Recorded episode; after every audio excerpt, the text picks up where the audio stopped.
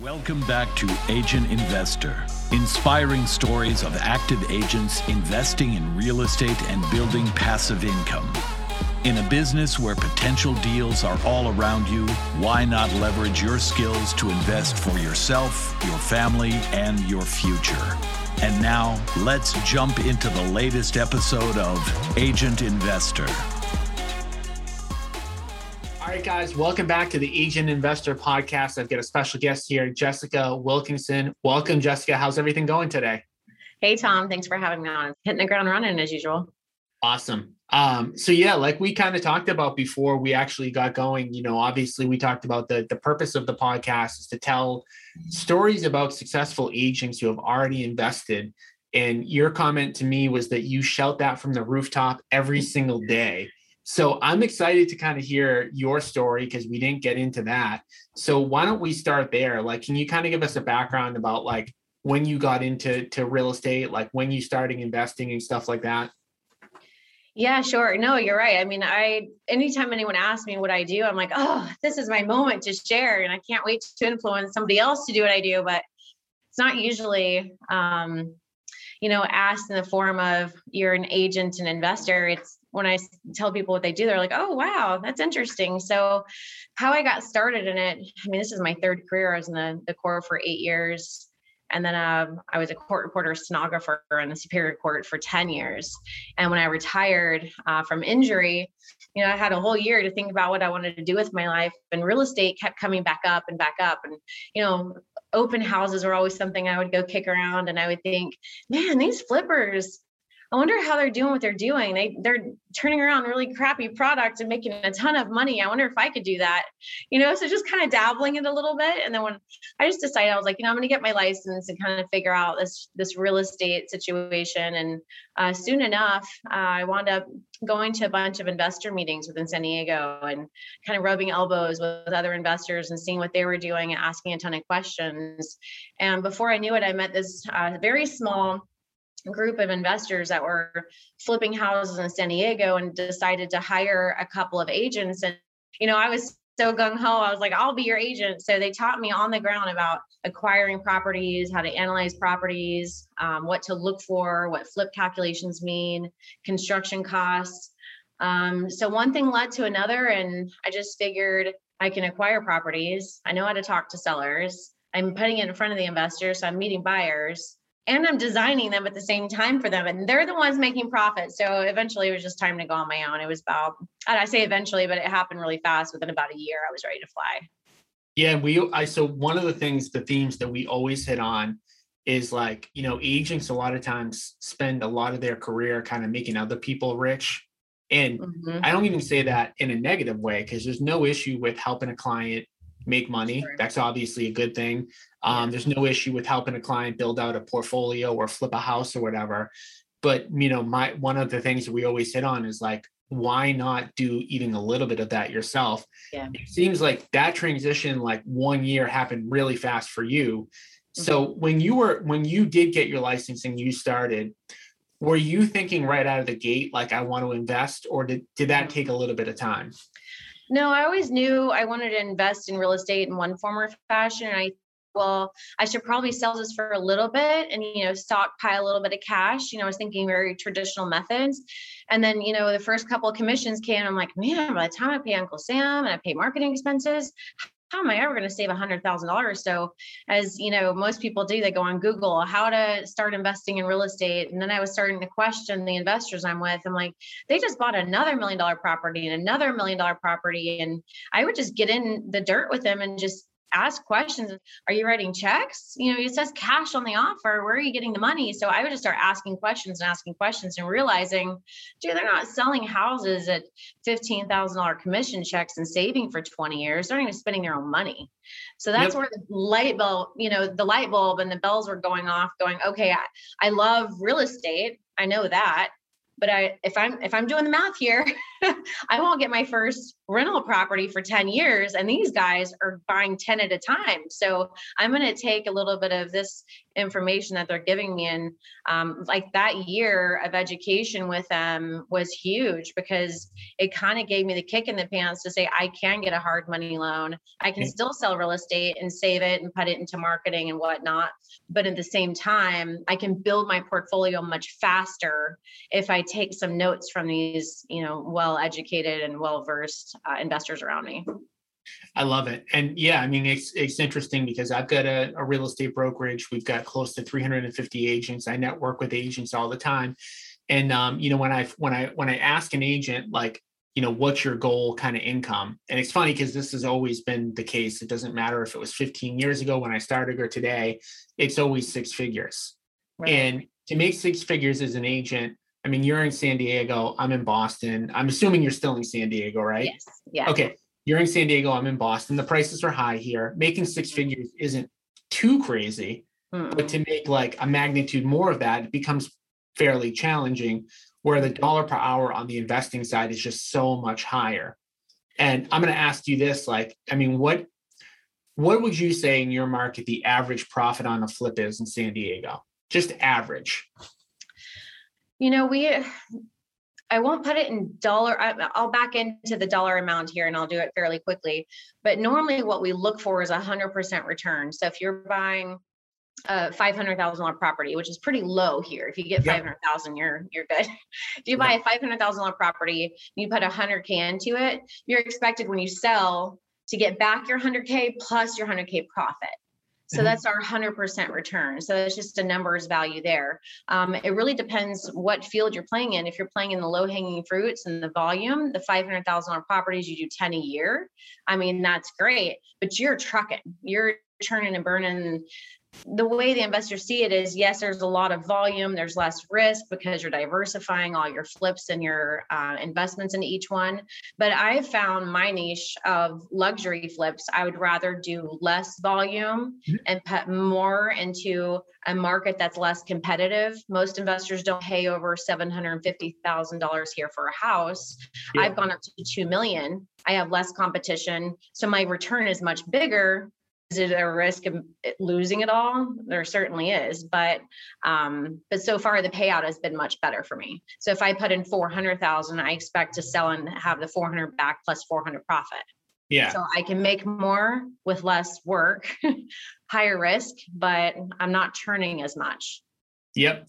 And so, um, you know, like regardless of whatever the the average profit is, mm-hmm. you know, again, we've got an agent you know most agents shooting to make 100 maybe if they're like killing it they're making 200 and you're talking about like doing one deal potentially and right. making more than that. And obviously right. like doing one deal a year isn't even a full-time job. Um no. so getting back to like where you started a little bit because i think where you started was interesting. You kind of figured out you wanted to do investing right away Mm-hmm. Um, you did like a one year internship of some sort. I won't call it an internship, but like it was a learning- very expensive hobby, as my friends would call it. How was your expensive hobby going? They saw me pouring money into marketing and trying to figure it out, and I'm like, I don't know what's going to happen, but I'm going to keep going. Well, you you got yourself around other people that were doing it, and that's another theme that we always kind of like preach and talk about and it's a very common thing for most of the guests to have gotten around other people that were doing it now you said you you networked your way into that group. How, can you just elaborate a little bit on how that happened? So my first brokerage I was with was just by happenstance. I had my license for about a year, wasn't sure what I was going to do with it, still enjoying the downtime and being at home and kind of in a frozen state. But I wound up joining this really small mom and pop brokerage in my community just because, you know, I knew the people. And I asked a lot of questions. Hey, how do I get into investing? They're like, I don't know, go figure it out. And I said, Well, how do I market myself? And say, I don't know, go figure it out. So one thing led to another. And I'm looking up, you know, meetups because that's all I knew in my community about how to meet other people with common interests. So I'd go on meetup.com, investing uh, in San Diego, and I found all these different groups, and I just joined all of them. And then mm-hmm. I came across SDCIA, which is a San Diego um, Investor Association, and they would have monthly meetups. And I would get all dolled up and you know wear my suit and show up, and they thought for sure I was a real estate agent ready to write a check for my investor who was at home. You know, but I'm just so nervous, but I'm like shaking a lot of hands and I'm coming to the front of the room. And, you know, when they said, Hey, it's question and answer time. And I'm the first one asking questions. And, you know, I just, I just let all of the, you know, the first impressions roll off my back and say, listen, I, yes, I'm a real estate agent. I'm not writing checks for someone else. I want to do this. And I'd have to get over um, some of the insecurities that maybe I'm in the room with too big of players and I'm never going to do it, you know? So I got over that insecurity pretty fast because my goals were so much bigger. Yeah, I like the insecurity thing because everybody everybody always says that, and I felt mm-hmm. that.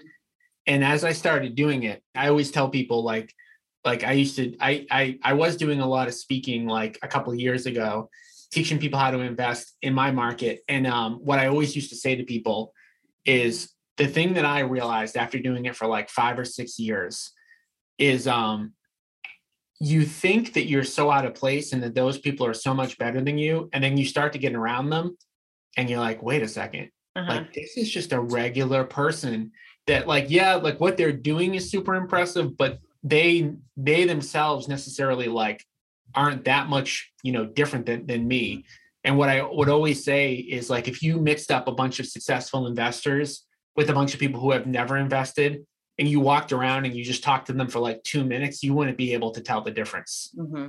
Um, so yeah, I think that's one thing that people always struggle with is like, oh, somebody's an investor, and it and automatically the perception is somehow like they've done something or they they are something that's like a lot above what you are, which is just not the case. And I'm sure that you know, like your story is similar where you walked in, you felt like that, and you're like, wait a second, I can yeah. do this. It took a little bit of time. I would, I don't know, I would say several months of going and just starting to strike up conversations with people left and right of me. And then you're right. I, I quickly realized these all of these people are in the same room because they want to learn too. You know, these the the uber successful ones um are not the ones that are here asking questions. They've already got it figured out. You know, yeah. they're at home doing their own business, they're busy, but the people are wanting to learn and absorb and to network, they're here just like me.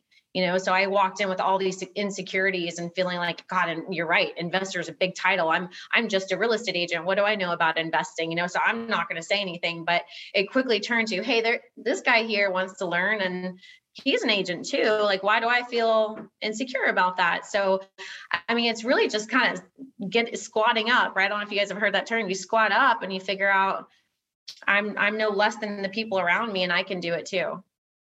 So when you teamed up with those investors kind of out of the gate that were, you know, teaching you that stuff, whatever, um, yeah. like what was your what value were you providing for them in order for them to help train and mentor and coach you and kind of be a part of their team? I, you know, it sounds like it happened fairly quickly. And I would say over the course of time, it, it probably felt like that six months to a year. Um, I met one of the investors at these SDCIA meetings and um, I maybe the attraction to me was that I was so eager to learn. I was so eager to help them get more business too. And investors love people who want to bring them business, right? They love agents and wholesalers who want to um, help support their business. And I was so eager to learn and do that and I don't know. I think I was just very persistent in the fact of like, hey, if you teach me this, if you help me, I will bring you business. I will pound pavement every single day and I'll bring you deals. If you take a chance on me, I'll make sure I can do that for you. And I, I don't know if it was just luck or persistence or both. I don't know if there's even a such thing as luck when you come to to just persistence. But no, I don't think so. I mean, what you just so as simple as it is, mm-hmm. what you just said is essentially if you help me, I'm going to help you get more deals. Sure. And there there can be a million different things like that. Like, and I'm talking about people who want to invest that have never done it, that want to get around other people that invest. So you went into the mindset where if you help me, I'm going to help you. And again, that's the part that I think like gets missed a lot, where it's like someone's just saying like, "Oh, hey, can you help me?" And mm-hmm. then it kind of falls on deaf ears because the person's like, "Hey, well, what's in it for me?" So right. I mean, there's no free lunches, right? Like I'm no. I mean, I came at it from the perspective of what can I do for you to help support your business? And the byproduct is I get to learn what you're doing. You know, yep. I didn't I don't think I came at them being like, hey, train me, train me. Nobody wants extra weight on them, right? But I came at it going, hey, I've got my real estate license. I have a lot of tools in my belt. I'm super motivated. What can I do for you? You know, that simple question went really far. And during that year period, like what were you doing? Did you end up, were you able to help them in any capacity? Mm-hmm. I was. So I really dove hard into marketing. I didn't realize when I got my real estate license, I needed to be a digital marketer. so I learned fairly quickly how to market to the masses and get in touch with sellers. You know, that also helps your real estate business as well. But when you have a specific niche or and a specific seller you're looking for your marketing has to be very direct. So they would tell me okay you know I, these are the people i'm looking for and these are the areas i'm targeting and i'm not even kidding. I went to the printer and i would print out a thousand flyers and i'd drop them on doors. Some people would yell at me and be like you need postage. But like i just hit the pavement and i'd pick up the phone and i'd figure out okay some of these are probate so i need to talk to people going through probate and get hung up on a lot. I was just trying to figure it out like how do we get directly in front of sellers Yep. But yeah, they just told me, hey, this is what we need. These are the areas we need him. Go. I'm like, okay. So, what are some examples of the strategies that you used in order to get in front of those sellers? I mean, digital marketing was my first go to. I mean, I was um, scripting. I, I did sign up for a coaching course early on about marketing and how to position your approach, like what to say on camera um, to get people to attract to what you're looking for. So I did a digital marketing course for a couple of months, um, produced a lot of videos. I didn't get a ton of calls on that yet. And then I positioned myself with a um, a website developer who specifically targets investors and real estate agent investors for their platform of their website that already has a lot of the SEO built into it. So that helped me too. So when my videos were getting clicks, I knew where to send them. So it was a lot of things I didn't even know about. It was technology and uh, marketing. Let's take a quick break from the episode. To get weekly video trainings and connect with other agent investors, join our free private Facebook group. Just go to joincameroncoaching.com and we'll add you to the group. We'd love to see you there. So, um, what kind of what, what was the point? I know you said it was like a, somewhere around a year in where you said, okay, like, you know, I've learned enough or I feel like I'm ready to take a leap. Like, what was that like, and what did your first deal look like? Well, there were, it was just one specific. Actually, thanks for asking that. There was one specific deal that I sent to my investors. I was truly passionate about this project. I literally had to talk them into it because they didn't want to do it. Yep. I, I, mean, we went to the project, gosh, three, four times, and me going, "You have to buy this one," and he's like, "Okay, well, you know, I'm we're gonna buy it. We're taking this chance on it. We don't we don't trust it. We're gonna go for it." So from the convincing to, well, I'm not gonna do it anyway. So if you design it, we'll do it. So I'm like, okay, acquisitions. I designed the whole thing. He's like, well, we can't get a crew that far out east. Can you find a crew? I found the crew. And when we sold it and I made just my agent commission split and I saw how much I made them, I think in that moment, it was a pivotal moment for me to feel like I can do this now. They've trained me enough. It wasn't that I turned against them. It was more like I, you know, it's time for me to do this for myself. Yep. Um, it was an empowering moment to see that. It wasn't because I deserved more. It was more like I've been trained enough now that I feel confident going on my own. Yeah, and I've had that happen to me too. I think it's funny. Like I've had agents before push me on deals that like I'm like I don't know about this deal. Mm-hmm. And it's mm-hmm. funny again going back to like what you said about the confidence like, you know, after after you got the feedback that like you were right. That sounds to me like one of the biggest, you know, variables in like you moving forward because it's like it validated it, right? Because yeah. you, you came to your investors and for whatever reason, like it, like I said, it happens to me too. Someone pushes me on a deal and I'm like, I don't like this one, and then I'm wrong, right? Because because mm-hmm. you're not always right. Sometimes like you probably had done more research on that particular deal than they did, and you felt really great about it, and they were like, oh, well, maybe it's okay. Right. Um, and then after that happened, you probably said, okay, I feel good. I can identify moving forward. And now, out of curiosity, was that one of those deals that was like a higher price deal? It wasn't. It was actually the lowest price deal. I mean, I okay. got the price down so low, but I knew that this particular market was highly sought after. It wasn't a, you know, a beautiful, you know, one of those markets like coastal areas that you would think would be desirable, but I did. I spent time talking to people in the community and I knew this was a gold mine. Yeah. So that was the last, well, not the last deal, but that was the last one before you did your first deal. So what did your first deal kind of look like? My first deal was brought to me from an agent, a friend of mine who says, Jess, it's time to do your own deal. And I'm like, nah, I'll send it to one of my investor buyers. I'm, I'm not there yet. I knew I wanted to, but I was still so scared to put my name and my money on it. But she brought it to me. She's like, soft market um, one of the inspectors brought it to me and before i stick it on the market you have to see it you have to see it it's perfect for you so mm-hmm. i went and toured i'm like oh i could totally do this but you know i'll tell you what i think the scariest moment was picking up that phone and getting a hard money lender to believe in me as a first time flipper that I mm-hmm. could use their money to and pay it back. You know, it was more like, hey, I'm credit worthy. I can do this. Taking that leap and making that phone call um, was the hardest part for me. Yeah. But that was my first deal. So the other thing that we talk about a lot on this show is like agents always have an advantage with investing. Mm-hmm. And a lot of the advantages that they have, they take for granted. And one of those advantages is getting deals brought to you before anybody else does. Yeah.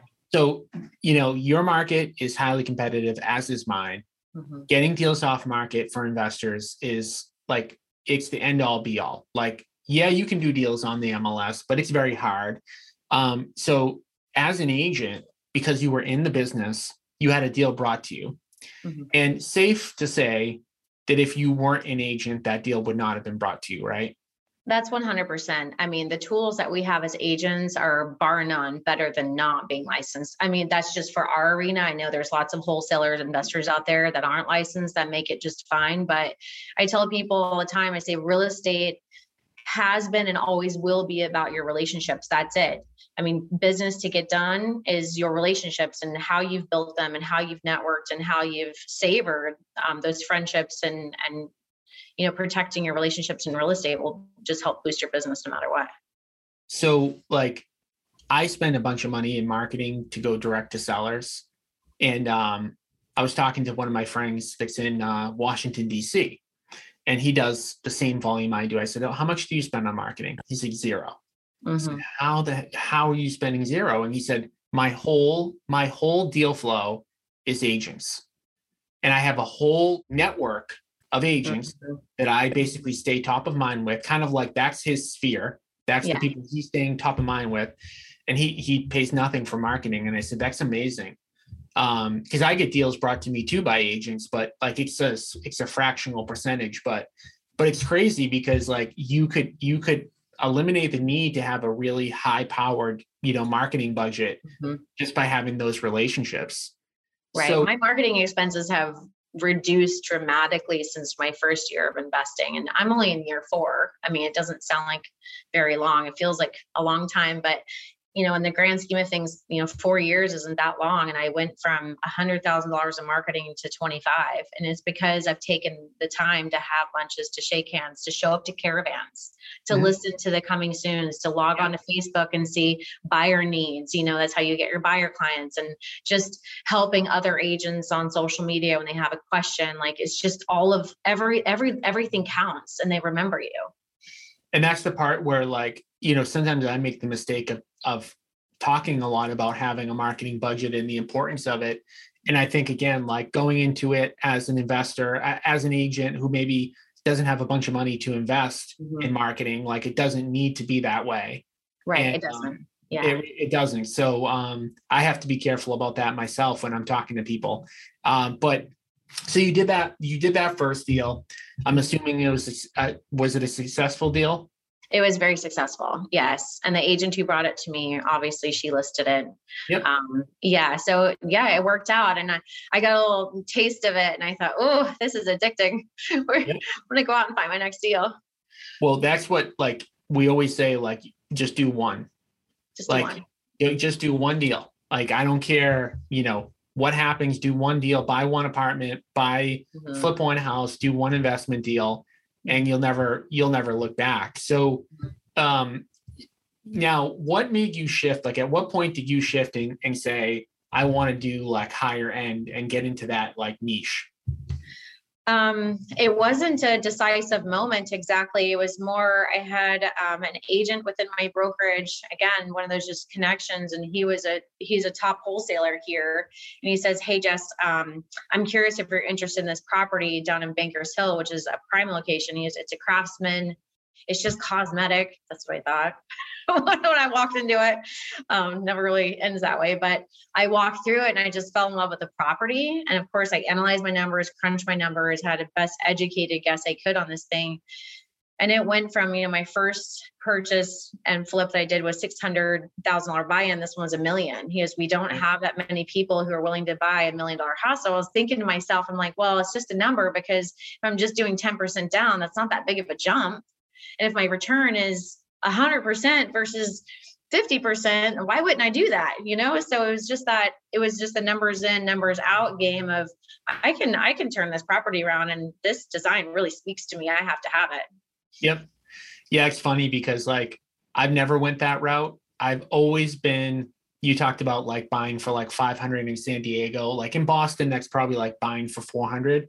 Okay. And that's what we've always done. We've always dominated like the entry level and we mm-hmm. we love that and those deals scare me like ah. you know we have we obviously have areas here that are you know a million two million dollars and those deals like they scare me i've never really done done them and so i think it's interesting like when people focus on them and there's so many people in my market that do focus on that and um, there's definitely less competition for sure because of mm-hmm. that reason like if i'm scared of one then somebody else definitely scared of doing them too but uh, like yeah. you like you alluded to like the profit on those i mean more risk more reward for sure mm-hmm. um, yeah i definitely lose a little bit of sleep during those three months of turning around a luxury property for sure well i mean there's no way to eliminate to get to zero risk right you know yeah. like i i could like you said about it being a number i mean there's no there's nothing that that that says that a lower price property can't fall in price too. There's there's no. nothing that, that says that, right? Yeah. And um, some people who do the higher end ones, they make the argument that like, well, that buyer is a little bit more insulated from an economic, like they're not living as much paycheck to paycheck. So there's all arguments for, you know, exactly. every every different point of the market. But um, so would you say at this point that like you're exclusively focusing on those type of deals? Like you're you're only looking for like the million dollar plus ones? No, I wouldn't say that. I think I, I analyze each one of them as they come to me. And, you know, we've had some deals come to us in a lower market, but knowing that it sells quickly. And I really see how much I have to put into the property versus and how quickly I can sell it uh, versus the luxury market and the risk. It really is each one I analyze in a separate format. But it just ha- I just happen to really love the luxury design. I feel like the buyers really appreciate all those extra touches. But when it comes to flipping and analyzing if the deal is a go, um, I look at it from just money in, money out at that point. Yeah, well, I think that's another interesting point about the luxury that, um, like for us, we are not equipped to do. Like, I'm not a design person, so I I think that matters a lot in the higher price too. Mm-hmm. So I think that's the other thing about investing, like finding the niche that like you you love and you're passionate about. Like yeah. I'm not passionate about design, so it would probably show, you know, in those in those properties. I mean, it really does. I have investors I've worked with um, that now invest with me into bigger properties, and they've done some on their own. I'm like, oh, I wouldn't have done those those Chinese prefabs in a $2 million house. And yeah. you know, the buyers will tell you, you know, buyers are oh, specific. Buyers in that market, they'll notice, they'll see it and they won't love it as much. So it's very specific. Um, I would say that anyone can flip a house. You have to decide what you're good at yep. and make sure that niche applies to that, you know? A hundred percent. I'm not good at letting go of design. I'm just not good at it. So the 600,000, I'm going to put too much money into it and I won't get it back because buyers at that level don't care as much. And I'd be like, oh, dang, that was marble. You yeah, know? yeah, yeah, yeah. I mean, like if you're like me, like I didn't grow up like that. So like for me, like I might not even notice, which is like I'm in the business, but I'm not paying attention to those like those you know exquisite detail type of type of things. Yeah and you won't get your money back. I wouldn't get my money back out of it and i would wind up losing in the lower market which is which is you know a weird catch 22 the lower go the lower i go the more i spend still and i my margins go down. So i'd rather come up to a higher luxury market there's less competition. I know i can put my design in it spend more time and the buyers will love it. So one thing that you know is inherent in this conversation is just being being um, a student of your client. Yeah. And you know, if you're investing, you know, if you're if you're owning rentals, your client is your tenant.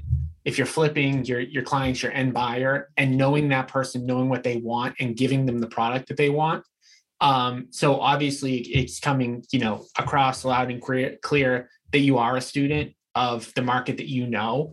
100%. And I think that's the other important thing that also gives you confidence, but all more importantly, gives the market kind of what they want. Mm-hmm. Um, so you've only been doing this for for four years. You've done a lot in four years. Yeah. You did do it fairly quickly. Now, what would you say to the person that has been a successful agent for a while, that's been sitting on the sideline and knows they want to invest, either to buy a property to flip or to buy a property to hold? Like, what's the biggest piece of advice you could kind of give to them? I would say that my biggest piece of advice would be to silence the fear because there's that fear of losing, that fear of it's not going to work, the fear of I'm not good enough or I can't do it. I think the fears really drive people's decisions. So I would say this is something you really want to do, silence the fear and do it. But you know, surround yourself with people who are and it's um it's a little less scary. Yeah. I definitely think that getting around other people is is mm-hmm. critical. Um, Surround happens- yourself with other people who are investing or doing what you want to do. Surround yourself with that crowd that you mm-hmm. need to be in. I love it. Um, any like any big like future goals in the next few years that like you're you're looking to achieve?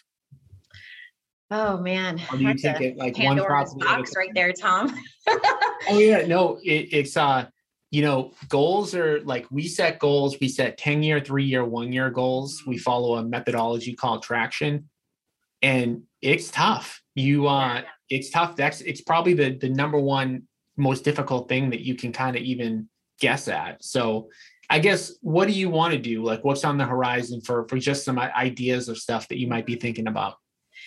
Well, I mean, it may, may sound cliche, but with where the housing market's going, I mean, multi units are a hot topic right now. We're in what's called like the sandwich generation, right? You're taking care of your aging parents and you also have children. So we're considered the sandwich generation. So to me, I'm thinking for our generation of baby boomer parents, um, multi unit housing is is on the forefront of our minds. So investing in multi-units is number one. And then number two, personally speaking, um, not just for investing in return, but personally speaking, I'd love to own some commercial buildings. I'd love to tap into commercial for long-term uh, generational wealth, um, buy and hold of commercial, whether it's apartment buildings or actual industrial commercial buildings. I feel like that's really where I'm going. Nice. Yeah, I love it. Well, you've done a lot, you've accomplished a lot. You know, I want to congratulate you on that and um, I appreciate the time for you to come on and, like you said, you know, scream from the rooftop about the stuff that you're passionate about. Uh, the passion definitely comes through. You can see that, and um, it's exciting to see what you've done in such a short period of time. Thanks, Tom. Well, it, it was such a pleasure coming on here, and I hope that somebody out there got a couple of golden nuggets. And if they're afraid, just squat up, jump out there, go do it. Yeah, no, they they always do. I mean, again, it's just a matter of like taking action is the number mm-hmm. one thing. Yeah, so, just get over the fear and just do it. Just one deal at a time. Just get your one deal. All right. Thank you. Thank you, Jessica. And guys, we'll be back again next week with another guest on the Agent Investor podcast. I'll see you guys next week. Thanks for tuning in. Thanks for listening to Agent Investor, and especially thank you for sharing the show with other agents and reviewing the show on iTunes. Every time you share the show, you are potentially changing someone's life. To get weekly video trainings and connect with other agent investors, join our free private Facebook group. Just go to joincameroncoaching.com and we'll add you to the group. We'd love to see you there. And stay tuned for the next episode of Agent Investor.